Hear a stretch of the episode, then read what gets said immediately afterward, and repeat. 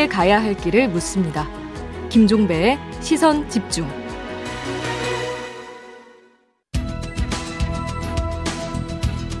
정치와 경제, 정책과 경제가 어떻게 만나야 할지 그 진수를 보여드리겠습니다. 우석진 교수와 함께하는 정경 유착. 네, 영원의 경제학자 명지대 경제학과의 우석진 교수 모셨습니다. 어서 오세요. 예, 안녕하세요. 영원의 경제학자 우석진입니다. 네, 재난지원금 지급 대상 기준을 놓고 지금 뭐 논란이 뭐 상당히 지금 그 심한데요. 어, 근데 우 교수님께서 지난 7월에 소득 하위 80%라는 기준 자체도 추상적인데 여기에 자산 기준까지 집어넣으려다 보니까 욕먹을 부분이 커졌다. 이렇게 말씀하신 바가 있어요. 그대로 지금 되고 있는 것 같은데 문제는 역시 이거라고 봐야 되는 거죠, 기준. 예, 어, 그 기준이 이제 문제인데 어, 그 기준 말씀드리기 전에 예전에 그 개그 프로그램 중에서 골목대장 맞박이라는 그런 그 코너가 있었어요. 어, 그래서 애청하셨나 봐요. 어, 애청했죠. 그 자세를 하나 잡고서 네. 맞박 그 이마를 때리는 프로, 프로그램인데 뭐 네. 다른 거 없이 그것만 때리는 거거든요. 음, 네. 처음에 자세 잘못 잡으면은 진짜 완전 죽어나는 거거든요. 네. 지금 딱 그런 상황이다. 어. 그래서 이제 국민지원금으로 이름 바꿔가지고 재난지원금을 이제 지급하고 있는데 음. 기재부가 이제 어, 소득하고 자산을 동시에 고려하겠다는 이제 자세를 잡고서 네. 거기다 선별 지급하려고 하니까 음. 자세가 굉장히 고약하다. 아, 그래서 네. 아마 자세 잘못 잡, 잘못, 잘못, 잘못 잡았기 때문에 아마 끝날 때까지 엄청나게 고생할 거다. 음. 이게 이제 대충 보면 두 가지 문제점이 있는데 네. 하나는 기준이 너무 복잡해요. 그러니까요. 어, 그래서 소득 자산을 이제 동시에 고려하게 되면은 88%라고 하는 기준도 맞추기 어려울 거예요. 음. 기준을 정해놔도 88% 떨어지는 것이 아니기 때문에 예. 힘들고 예. 우리가 그 비교의 민족 아닙니까? 그래서 나 못 받았으면은 받은 사람들 딱 그 소득 자산을 대충 때려 보고서 어 이게 안 된다. 나랑 비슷한데 쟤는 받았고 난못 받았다. 그러면은 음. 납득이 잘 안 되거든요. 네. 두 번째 문제는 뭐냐면 이게 경계선 선상에서 그 지급액에 절벽이 생긴다는 거예요. 그러니까 여기 경계선에 걸쳐 있는 사람은 어떻게든지 이 얘기하겠죠. 그렇죠. 음. 왜냐하면 이게 정확하게 측정된다고 하더라도 음. 측정 오차라는 게 있기 때문에 네. 이런 단위까지 정확하게 정확하게 계측되는 건 아니거든요. 그래서 음. 작은 차이로 탈락하게 되면 억울한 생각이 드는 거는 인지 상정인 것 같아요. 네. 그런데 그러면 소득 기준으로만 딱 그러니까 단순화했다면 문제가 없었을까요? 아무래도 조금 그 부작용이 좀 최소화됐겠죠. 이게 이제 그 이런 그 지급을 이제 결정할 때 되면은 제일 좋은 게 받을 사람은 다 받고 안 받을 사람은 다 못 받는 이제 음. 이게 제일 좋은 건데 네. 이렇게 하려고 하면 개별 기준을 다 정해야 돼요. 음. 그래서 불가능하니까 단일 기준을 정하는데 이렇게 되면은 이제 정책 그 수행하다 보면 약간 오류라는 게 발생해요. 음. 받을 사람이 못 받게 되고 안 받아야 되는 사람이 받는 경우가 생기거든요. 그러면 네. 이제 정책 수행하는 입장에서 보면은 어, 안 받아야 될 사람이 받을 정, 받을 받을 가능성을 정해놓고 받을 사람이 최대한 받을 수 있도록 해줘야 되는 거거든요. 네. 근데 단일 기준으로 하게 되면은 음.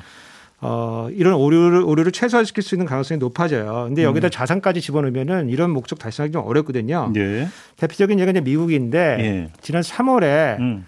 이제 바이든 정부 들어서면서 세 번째 재난지원금을 줬어요. 어, 그래서 7만 5천 어, 달러 예. 어, 소득을 그 개인인 경우는 그렇고 음. 부부인 경우에는 이제 그 두 배인 이제 15만 달러 음. 기준으로 해서 1인당 1,400달러를 그냥 지원을 해줬어요. 예. 그래서 피부양자도 한 명당 1,400달러 지급했고요. 음. 요거는 재산 기준 전혀 없거든요. 음흠. 오로지 신고된 소득 음. 기초해가지고 신청할 필요도 없어요. 어, 음. 그래서 어, 지급을 한 거고 다만 이제 이게 소득이 올라가면은 지급액을 좀 감액을 해요. 그래서 못 받는 사람하고 채, 맨 마지막 받는 사람하고 차이가 거의 없도록 그렇게 만들어 주거든요. 네. 그렇게 하면은 아무래도 어, 못 받는 사람들의 그, 그, 그 불만이 그렇게 커지지는 않죠. 그러면 기재부는 왜 이렇게 안 했을까라는 궁금증이 당연히 따라붙는데 한번 생각을 해보면 소득 기준으로 해버리면 또 이런 문제가 되기 전에 저는 월급은 조금 얕, 그러니까 낮지만 자기 집 갖고 있는 사람은 그러면 지원금 받고 월급은 조금 높지만 자기 집 없는 새방살이 하는 사람은 못 받는다는 게 말이 되느냐. 당연히 또 이런 얘기 따라 붙을 거 아닙니까?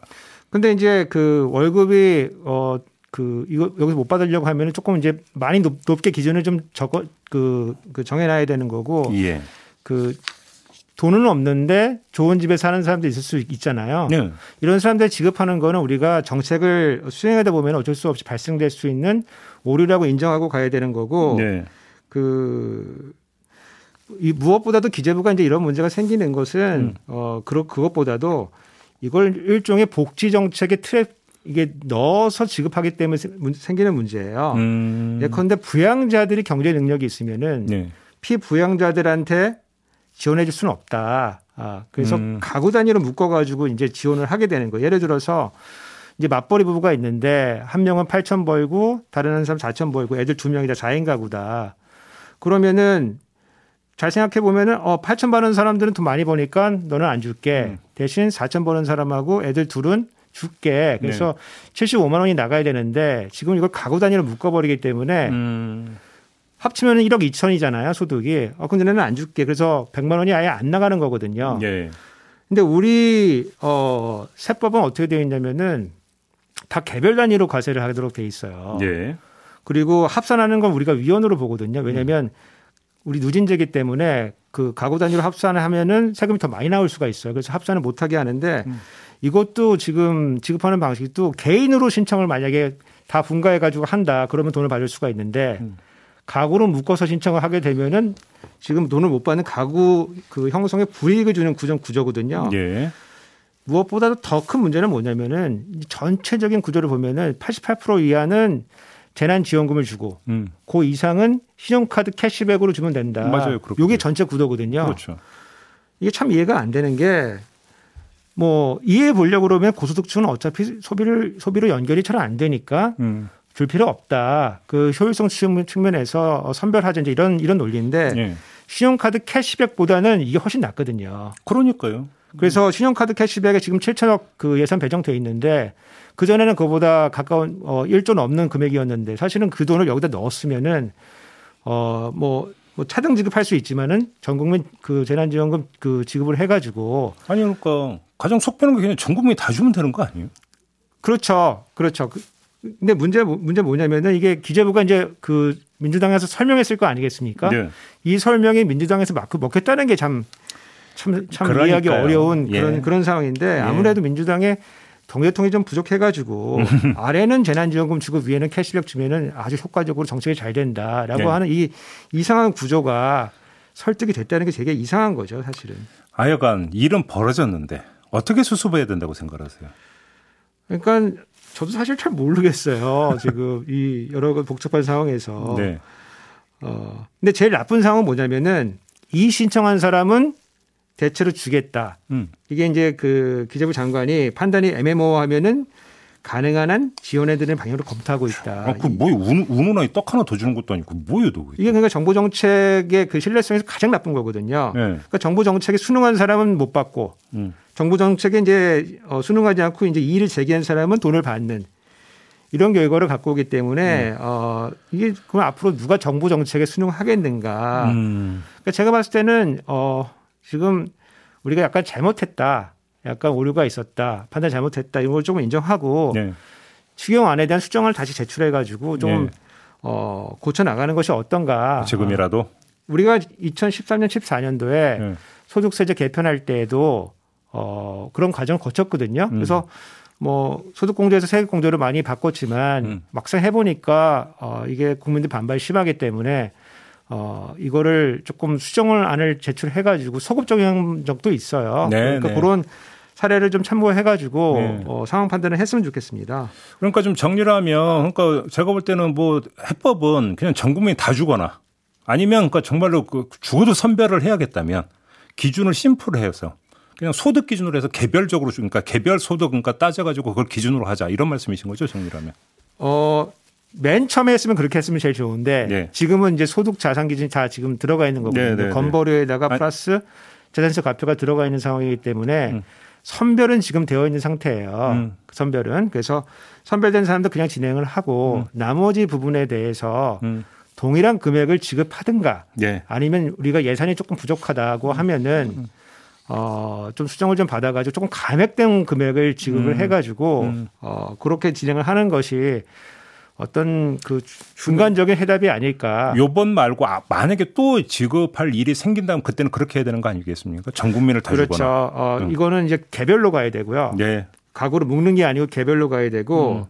안 되면은 제일 좋은 방법은 뭐냐면은 일단 선 지급하고 후 정산하는 아, 방법이에요. 그 얘기도 옛날에 나온 적이 예, 있어요. 예전부터 나온 얘기인데 예. 이게 이제 예전에 돈을 나눠줬다가 뺐으면은 음. 국민들이 엄청 싫어한다 해서 그러니까요. 이걸 기본적으로 반대를 하거든요. 예. 근데 고소득층 같은 경우에는 뭐 50만 원, 100만 원 세금에서 늘어나던 줄도 음. 사실 잘 몰라요. 저 같은 사람이나 이제 이걸 뜯어보고서 늘었다 줄었다 판단하는 거지 보통 이제 납세자들은 잘 못 느낍니다. 그래서 이 알겠습니다. 방법도 배제하지 말고 어, 알겠습니다. 꼭 다음 번에 있을 때 고려해 보자. 알겠습니다.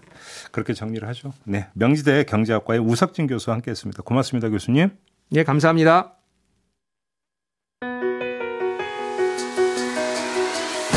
날카롭게 묻고 객관적으로 묻고 한 번 더 묻습니다. 김종배의 시선 집중. 네, 충남 서천에 가면 100원 택시라고 하는 게 있습니다. 그러니까 거동이 좀 불편한 어르신이 콜택시를 부르면 요금을 어떻게 하냐면 어르신은 100원만 내고 나머지는 군에서 이렇게 부담을 해주는 제도인데요. 미국의 뉴욕 타임즈가 이 100원 택시를 다뤘습니다. 그러면서 신의 선물, 교통혁명 이렇게 극찬을 하는 기사를 실었는데요. 어, 어떤 내용인지 음, 노박래 서천군수 연결해서 이야기 나눠보겠습니다. 나와 계시죠? 예. 네, 안녕하세요, 군수님. 예, 서천군수 도박내입니다. 네, 제가 100원 택시라고 지금 불렀는데 정식 명칭은 희망 택시? 이게 예, 맞습니까? 희망 택시죠. 예. 예, 그럼 제가 설명드린 대로 어르신이 택시를 부르면 어르신은 100원만 부담하고 나머지 예. 택시 요금은 군에서 대신 지급해 준다 이런 건가요? 예, 그렇습니다. 아, 이거 언제부터 시행하신 거예요? 어, 2013년이니까요. 예. 한 지금 8, 9년 차 되는 거죠. 어, 어떻게 이 그 아이디어를 구상하시게 된 거예요? 음, 당초 이게 우선은 그 버스 그 노선을 운행, 운행하잖아요. 그러니까 네. 이제 첫, 음, 가장 중요한 요인은 인구 감소지요. 급격한 그렇죠. 인구 감소로 인해서 예. 버스의 승객이 줄어들으니까 음. 버스 회사가 적자가 많이 나고요. 네. 그리고 이제 또 두 번째는 예. 어르신들이 이제 지금 고령화 시대 장수 시대잖아요. 네. 연, 연세가 많은 분들이 많은데 음. 버스 승강장까지 도로변까지 나오려면 한 30분 이상 걷는 분들도 아, 있거든요. 그렇죠. 마을에 따라서는 그럴 수 있죠. 예. 예, 그래서 음. 그런 어려움이 이제 자꾸 가중돼 가지고 어허. 그래서 이 부분을 예. 해결하기 위해서 도입한 제도입니다. 아, 그래요? 예, 그러면 그한해 지금 이용량이 어느 정도 돼요? 희망 택시? 예, 이제 어 지금은 코로나 19 때문에 네. 이제 어르신들이 이제 왕래거나 장항에 가는 일이 좀 많이 줄었는데 행사도 네. 줄고요. 예, 예. 어, 그러다 보니까 근데 많을 때는 어 42개 마을에서 4만 7천여 명이 한 해에 오. 이용을 했고요. 예. 예. 그 후로 이제 좀 감소돼 가지고. 작년 금년은 예. 음, 4만 명이 좀 채 못 되는 그런 그러면. 이 100원 택시가 도입되기 전에 비해서 이동량이 많이 늘었습니까? 뭐 아무래도 늘고요. 예. 예, 저 뭐야 지금은 물론 버스까지 좀 운영 운영하는 제도를 또 도입했지만 예. 네, 그 주민들이 이제 지금은 어저 읍소재지 중심으로 많이 활, 활동을 하시고 네. 병 의원도 다 읍, 읍소재지에 있잖아요. 그렇죠. 그렇죠. 예, 시장, 마트 이런 음, 이용이 음. 그렇기 때문에 늘을 수밖에 없죠. 예. 그래요. 그러면 지금 군에서 이제 요금을 정산해 주시는 건데 정산을 어떻게 하는 거예요, 그러면? 예, 그 다 기록이 있어요. 예. 기록이 있고 택시를 그냥 무작정 부른다고 뭐 매번 오는 게 아니고 아. 음, 마을 주민들이 예. 음, 장날이면 장날, 예. 또 요일이면 요일 예. 그래가지고 날, 날짜도 정하고 시간도 정해요. 아, 미리 예약을 하는 겁니까, 그러면? 예, 예, 시간을 정해놓으면 예. 어느 택시를 할 건가도 주민들이 결정하고요. 오호. 시간을 어떻게 언제 장날 소천 장날은 예. 몇 시에 가자 음. 이렇게 해서 그 본인들이 정해서 하시니까 예. 굉장히 저 편리한 제도죠. 어, 그런 마을 어르신들이 그러니까 이른바 합승을 하시는 거네, 택시. 그렇죠. 어, 이런 합승은 괜찮죠. 그죠? 괜찮죠. 뭐 여- 여러 면에서 그러면 이 희망 택시 운영하는데 지금 군에서 그 지급되는 예산이 어, 1년에 어느 정도 돼요? 희망 택시만 하면 예. 한 1억 8천 정도 되고요. 아, 1억 8천. 네, 학생들에 대한 안심 택시도 있고 그렇습니다. 안심 택시는 또 뭐예요? 안심 택시는 예. 마찬가지로 이제 어 학생들은 교통 유형편이 쉽지 않은데 예. 두 번째는 뭐냐면 지금은 이제 방과 후 수업 같은 게 있고 예. 특히 입시철에는 늦게까지 이렇게 공부를 하잖아요. 네, 네. 그러면 뭐 4km, 6km 떨어진 집을 가는 게 네. 어렵죠. 왜냐하면 버스가 손님이 없으니까 9시 이후에는 안 다녀요. 그렇죠. 예, 그러니까 이 학생들이 귀갓길이 막연하잖아요. 어. 그래서 어 고등학교 뭐 이런 데에 안심 택시를 배정을 해가지고 예. 아예 코스랑 해서 저 기사 이 기사를 정해가지고 음. 운영을 하니까 음. 그야말로 안심 택시죠. 그러면 희망 택시 운영 원리는 똑같네요. 다만 예, 그렇습니다. 시간대하고 예. 이제 그 이용 승객이니까 좀 다를 뿐이고. 예. 그러면 버스 노선이나 운행도 많이 줄었겠네요. 그러면. 그러니까 이제 아까 말씀드렸지만 승객이 줄으니까 네. 예를 들면 예전에는 10년 전에는 1시간 단위로 다니던 버스가 네. 2시간 이상 음. 이렇게 배차 간격이 음. 차이가 많이 나잖아요. 예. 그러니까 이용하는데 굉장히 불편하죠. 예. 그런 것도 큰 요인이 되, 는 거죠. 예. 그럼 택시 기사분들은 좀 수입도 좀 늘었겠는데요. 그러면. 아무래도 저 기사분들한테는 도움이 되는 제도고 네. 음, 무엇보다 기사분들보다 이 어르신들을 위한 제도니까 음, 그- 그래. 괜찮아요. 선우. 네. 이게 근데 이제 충남 서천군에서 먼저 시행을 했고 이게 너무 좋아가지고 지금 뭐 전국적으로 많이 확산이 됐다면서요. 예. 오. 그 우리 군이 맨 처음 이게 제도화가 그렇게 쉬운 게 아니었어요. 예. 왜냐하면 말하자면 법규적 근거가 있어야 되고 네. 예, 또, 충- 저, 어르신들과 택시, 어, 그 기사분들도 어- 어느 정도 만족을 해야 되잖아요. 네네네. 그렇기 때문에 이걸 제도화하는 데는 좀 시행착오도 있었고, 음. 음, 어, 많은 어려운 끝에 이게 제도화가 된 거죠. 예. 제가 좀 매사를 부정적으로 봐서 이런 질문을 드리는지는 모르겠으나 예. 그래도 이제 간혹 가다가는 이 택시를 너무 애용하시는 어르신이 또 나오는 경우도 있지 않나요? 하다 보면. 그, 그렇진 않고 대개는 예. 두, 두세 분이 같이 나오고 하니까, 음. 예, 특별한 경우 병원에 막 급하게 간다든지 이런 네. 경우 말고는 예. 같이 하기 때문에 음. 동, 저기 도시 생각하고 시골 정서는 좀 틀리잖아요. 뭐 쓸데없이 괜히 택시 부르고 예, 이런 일은 없다라는 일은 말씀이시죠? 거- 별로 없어요. 어, 그래요? 예. 그나저나 아무튼 이게 지금 뉴욕 타임즈에서 뭐 극찬을 하는 기사를 실었다는데 혹시 보셨어요? 군수님? 예, 저 보도 기사는 봤습니다. 혹시 취재도 왔던가요? 군수님한테? 예, 지난달 그 한 20일 채부 때지만 지난달 27일인가 예. 그때 어 기자분하고 예. 저 사진 사진 찍는 사진 기자분하고 두 분이 오셨더라고요. 음. 근데 미리 마을 같은데도 예. 어르신들도 만나보고 어허. 하셨더라고요. 그래서 어. 이- 얘기를 하는데 뭐 내용을 잘 알고 계시더라고요. 그래서 예. 예 그렇게 저뭐 기자 인터뷰를 했습니다. 그러면 그 뉴욕 타임즈 기자는 뭐에 꽂힌 거예요? 더 구체적으로 좀 얘기한 게 있었어요? 아 어르신들 예. 그 오지에 사, 사는 분들이 음. 그 교통에 저 아까 얘기대로 건- 고령화에 몸은 어려 저기 불편하고 어려운데 네. 더군다나 버스 시간은 배차는 간격이 크고 네. 그런데 그런 것들을 그 굉장히 어르신 어르신들이 굉장히 좋아했는가 봐요. 음. 에, 기자분들한테 그런 감정을 표시했던 것 같은데 예, 예. 그래서 더 그런 표현을 하자 했나 싶어 예. 싶습니다. 예. 군수님도 뿌듯하셨겠습니다. 예. 감사한 일이죠. 아유, 뭐 좋은 일 하셨는데요. 뭐. 어르신들 어르신들 덕에 내가 그 그런 저기 뭐야 감사한 일을 줬죠. 예. 뭐. 알겠습니다. 고맙습니다, 군수님. 예, 감사합니다. 네, 지금까지 예. 노박래 충남 서천군수와 함께 했습니다.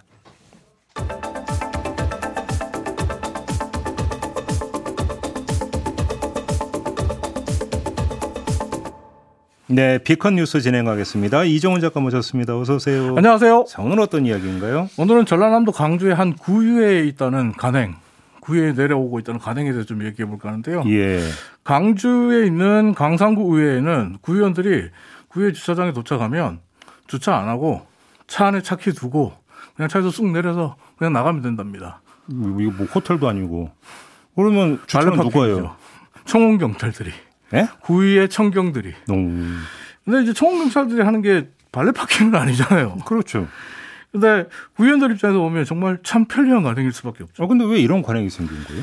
강상구 의회에 따르면 왜 생겼는지 언제부터 시작된 건지는 모른답니다. 뉴스원이 이걸 취재했는데 뉴스원이 강상구 의회 관계자랑 인터뷰한 걸 보면 왜 생겼는지 언제부터 생겼는지 모르지만 이런 게 쭉 해오고 있던 일이다. 되게, 되게 오래됐다는 얘기잖아요. 예, 네, 그렇게 얘기를 하고 있는데 음. 하지만 강성구 의회의 청원경찰의 근무 규정이나 지침을 보면 의원들의 차량을 대리 주차해주는 발레 파킹 업무는 없습니다. 음흠. 또 이걸 업무로 규정하지는 않습니다. 그런데도 불구하고 한 달에 평균 120번의 발레 파킹을 해줘야 된답니다. 호. 어, 그렇기 때문에 청원경찰들 같은 경우에 업무 책상에 의원들의 차종, 차량 번호가 기재된 표를 만들어서 붙여놓고 음... 또 지하 주차장 상황을 실시간으로 볼 수 있는 CCTV 모니터 화면을 같이 보면서 네. 의원들의 차량이 들어오면 의원님 차 들어오십니다. 그러면 누군가 또 지하 주차장으로 뛰어가서 구의회니까 의원들이 그렇게 많지는 않겠네요. 16명. 16명. 그래서 네. 다 이제 이렇게 체크한다라는 거잖아요. 네. 의원들은 뭐라고 합니까? 의원들은 뉴스원 취재에 따르면 여성 의원들은 아, 내가 운전이 좀 미숙해서 주차에 좀 자신이 없어서 근데 왜 몰고 나와요? 있고요. 왜 몰고 나와요, 그러면? 어, 거기에 대한 대답은 없습니다. 네. 그리고 일부 남성 의원들은 아, 내가 좀 바빠서 본의회 본의회에 들어가야 되는데 회의에 들어가야 되는데 좀 시간이 좀 봤음. 그럼 5, 분 일찍 나오면 되죠. 거기에 대한 해명도 없습니다. 네. 참고로 강성구의회는 지하 주차장이 의회 구의원들 숫자가 16명이라고 그랬잖아요. 근데 네. 차량이 14대 정도밖에 주차할 수 없는 좁은 공간이긴 해요. 어. 어, 그래서 구의회에서 인근에 별도 공용주차장을 마련해서 주차 공간을 사용하고 있는데 네. 하지만 구의원님들 같은 경우는 공용주차장에 안 가시는 거죠. 그냥 지하 주차장에 와서 차 놓고 거기까지, 가버리는 거죠. 거기까지도 그러니까 걸어 다니는 게 싫다 이건가요? 그렇죠. 아, 예. 강상구의회 같은 경우 3주 전에도 논란이 한번 적이 있습니다. 네. 이것도 관행과 관련된 문제인데 광주의 강상구 의원 6명, 남구의 의원 5명이 지난 8월 25일부터 2박 3일 일정으로 강원도 속초로 단체 연수 세미나를 떠났습니다. 전국적으로 50여일째 지금 네 자릿수 확진자, 코로나 확진자가 나오고 수도권 4단계, 비수도권 3단계 고강도 사회적 거리두기가 진행되고 있지만 으흠. 1인당 70만 원의 세금을 들여서 단체 연수를 떠나셨습니다. 왜 갔답니까 연수? 뭐 항상 하는 말이죠. 의정 역량 강화. 네. 행정사무감사와 예산안 심사에 필요한 전문가 교육을 받는 세미나였다. 음. 꼭 필요했다. 간행처럼 해왔다. 네. 그런데 전문가 교육을 왜 속초에서 받아야 됩니까? 광주에서 받아도 되지. 그러니까요. 그 이유는 일정표에 있습니다. 예. 둘째 날 일정을 보면 왜 속초로 가야 되는지가 나오는데요. 음. 지금 유튜브에 화면 띄워놨는데 지금 그 외부에서 관광지 벤치마킹을 한다 그러는데 이거 속초 고성호수 방문이고요. 네. 그 속초 가, 그 산업지찰이라고 돼 있는데 이건 속초 관광수상시장 가서 노는 겁니다. 관광 일정으로 가득한데요. 네, 이건 워낙 이제 고전적인 레퍼토리라. 네. 예. 구의원들의 말을 직접 한번 들어보시죠. 예. 그 관광객 이익에 대해서 전혀 지금 저희 전문성이 좀 없습니다. 남구가 좀 그래서 그런 부분들을 좀 배우려고 자료를 좀 요청하려고 하고 있어요. 뭐 변조가 심해서 뭐라고 한 거예요? 관광객 유입에 우리가 좀 전문성이 떨어지거든요. 네. 그래서 그런 부분 배우려고 자료 요청하러 간 겁니다. 그러면서 이런 얘기도 합니다. 우리가 외유를 하려면 제주도를 갔지 속초를 갔겠냐. 이런 대답도 정말 네. 간행처럼 나오고 있는데요. 네. 구의원들의 간행들, 뭐 정말 관광지 외유 세미나 이런 거 세미나를 빙자하는 외유뿐만 아니라 이제는 청원 경찰들 발레 파킹까지 음. 이런 가능들 언제까지 그냥 두고 봐야 될까요?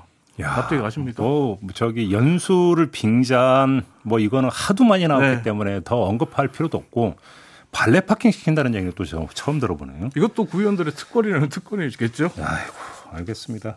마무리하죠. 네. 네. 이정훈 작가였습니다. 고맙습니다. 감사합니다.